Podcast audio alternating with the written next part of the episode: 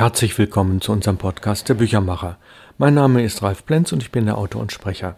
Ich werde drei weitere Folgen mich dem Thema Produktion widmen, also wie werden Bücher produziert. Aber der ein oder andere, der gelegentlich schreibt oder einigermaßen regelmäßig schreibt, ob das nun journalistisch ist oder fürs Web oder wie auch immer, der wird an diesen drei Themen dennoch sein Interesse finden, denn man hat immer doch mal wieder was mit der Buchproduktion zu tun und mit der Texterfassung. Aha, es geht auch um Texterfassung. Unser heutiges Thema ist die Formatvorlagen in InDesign. Absatzformate, Zeichenformate. Kurz ausgedrückt die Formatvorlagen.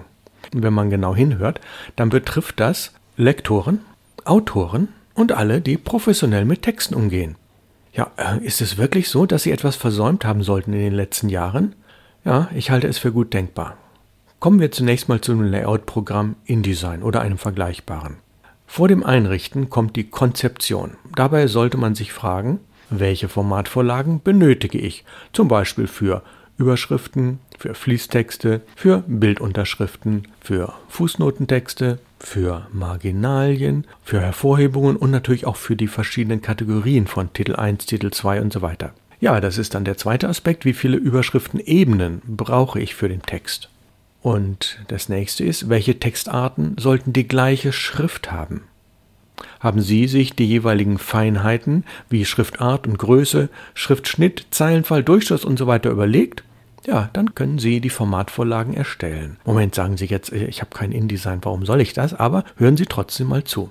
Denn es kommt der Zusammenhang zwischen Word und InDesign. In den Formatvorlagen sollten im Textverarbeitungsprogramm, also meist in Word, und im Layout-Programm mit identischen Bezeichnungen die Formatvorlagen angelegt werden, damit der Export reibungslos funktioniert.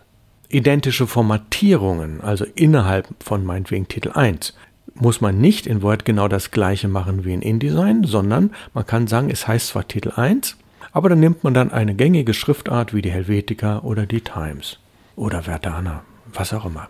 In Word kann man im Menü Format, Formatvorlage, sowohl die Zeichen als auch die Absatzformatvorlagen mit ganz genauen, detaillierten Merkmalen erstellen.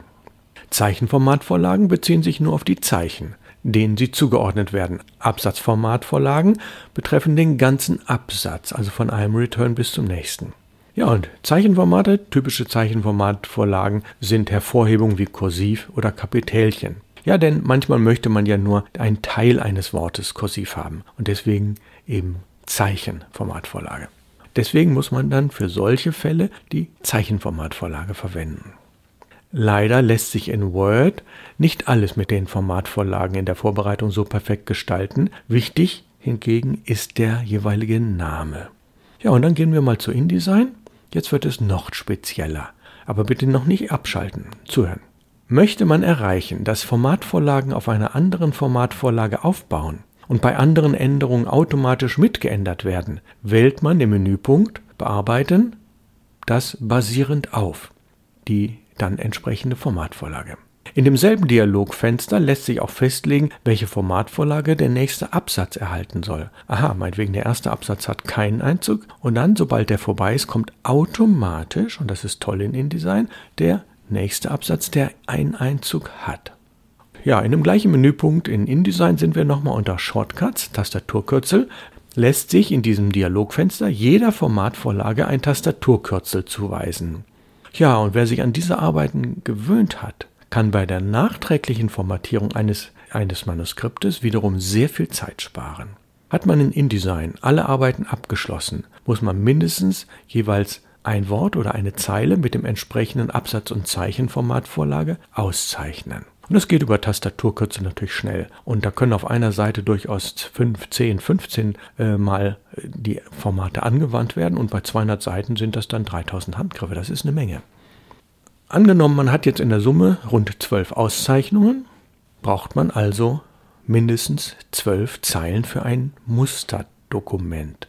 Ja, und dieses Musterdokument können Sie dann als Word-Datei exportieren. Ha, jetzt wissen Sie, warum Sie zugehört haben. Die kann dann jeder lesen und eine Kopie davon anwenden. Das ist das ganze Geheimnis. Denn wenn man später von Word den fertig formatierten Text nach InDesign importiert, bleiben alle Zeichenformate und Absatzformate erhalten.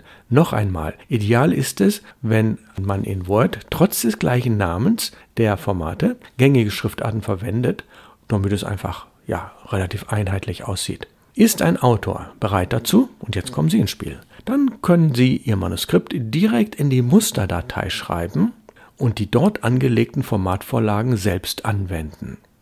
Ja, und bei einem gut eingewiesenen Autor wird sich die Nachbearbeitung wirklich in Grenzen halten. Allerdings, das zeigt die Erfahrung in Verlagen, sind nur eher wenige Autoren wirklich in der Lage, die Formate nahezu fehlerfrei anzuwenden. Jetzt gehen wir nochmal zu InDesign. Zeichenformate und Absatzformate werden in InDesign jeweils in einer eigenen Palette erstellt und sehr zeitsparend ist das Aufrufen über Kürzel. Ja, und wenn man das alles gemacht hat, diese Formatvorlagen erstellt und angewandt, die müssen nicht wie ein starres Muster angewendet werden. Die Merkmale der Vorlagen im Layout-Programm lassen sich jederzeit ändern, sodass Flexibilität gewährleistet ist. Schnelligkeit und Präzision sind weiterhin die wesentlichen Merkmale dieser Methode. Hm, jetzt kommt ein Praxistipp. Der Grafiker oder Mediengestalter legt für ein Dokument einmalig etwa 10 bis 20 Zeichen- und Absatzformate an und weist ihnen Tastaturkürzel zu. Dieser Aufwand schlägt zusammen mit einigen Testdrucken mit etwa drei Stunden Mehraufwand zu Buche. Das Ergebnis? Ein konsequent durchdachtes Layout, bei dem der Satz mit allen Korrekturgängen nicht in 40 Stunden, sondern zusammen mit der Arbeitsersparnis in der Anwendung in weniger als 30 Stunden fertiggestellt wird.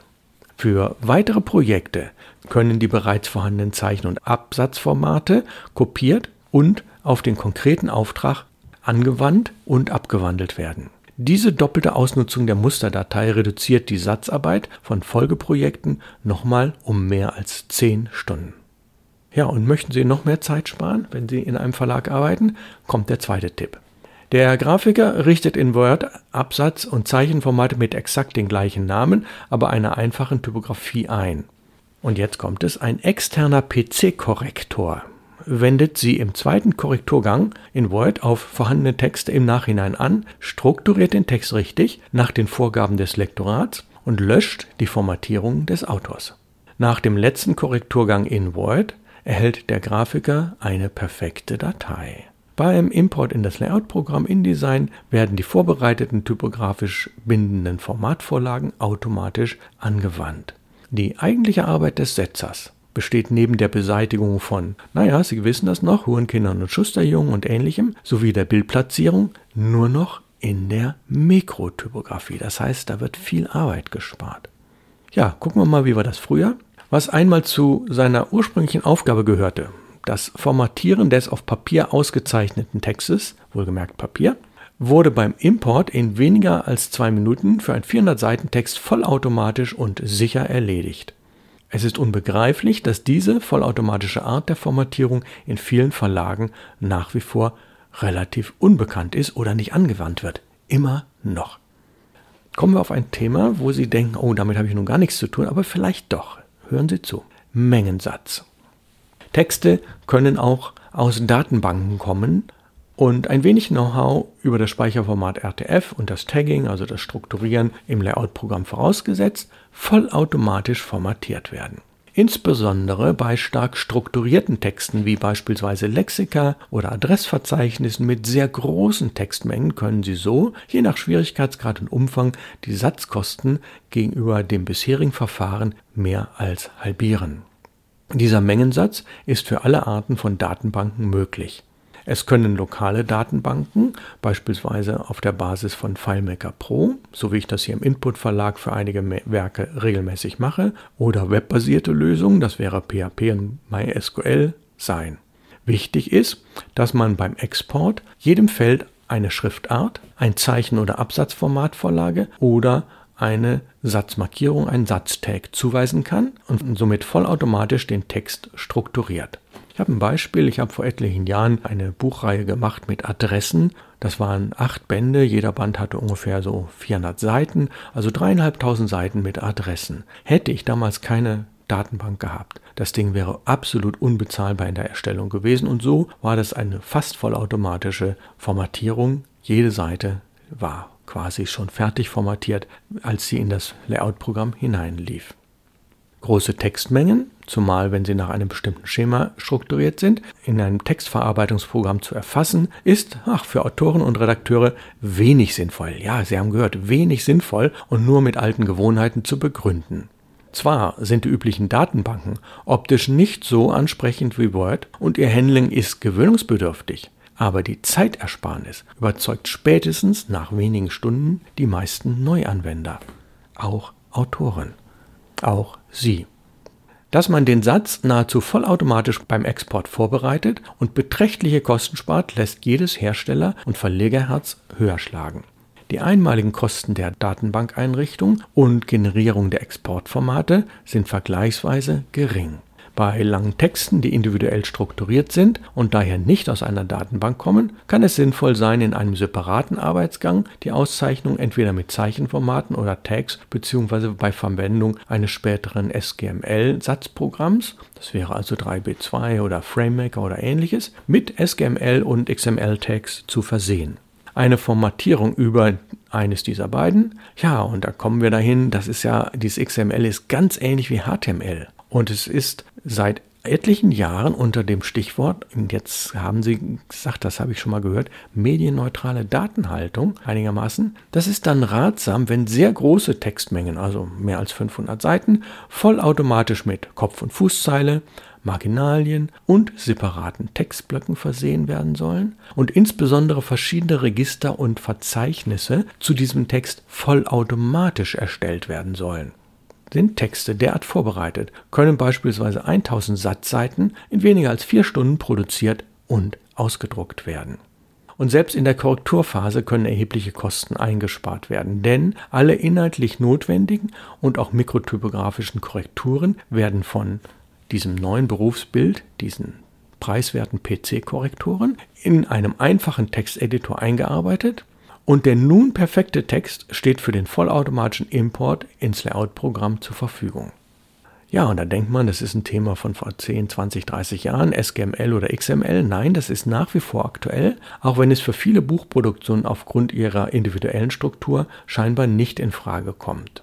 Denn innerhalb von InDesign steht zum Beispiel über die Brücke der XSL Extensible Style Sheets Language eine nahezu perfekte Lösung zum vollautomatischen Ansprechen der Absatz- und Zeichenformate zur Verfügung.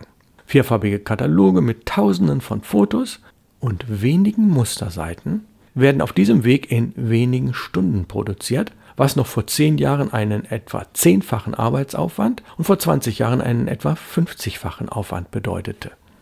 SGML und XML kommen heute dann vor allem zum Einsatz, wenn die gleichen Daten außer im Printbereich auch für Online oder für andere digitale Produktionen medienneutral aufbereitet werden sollen.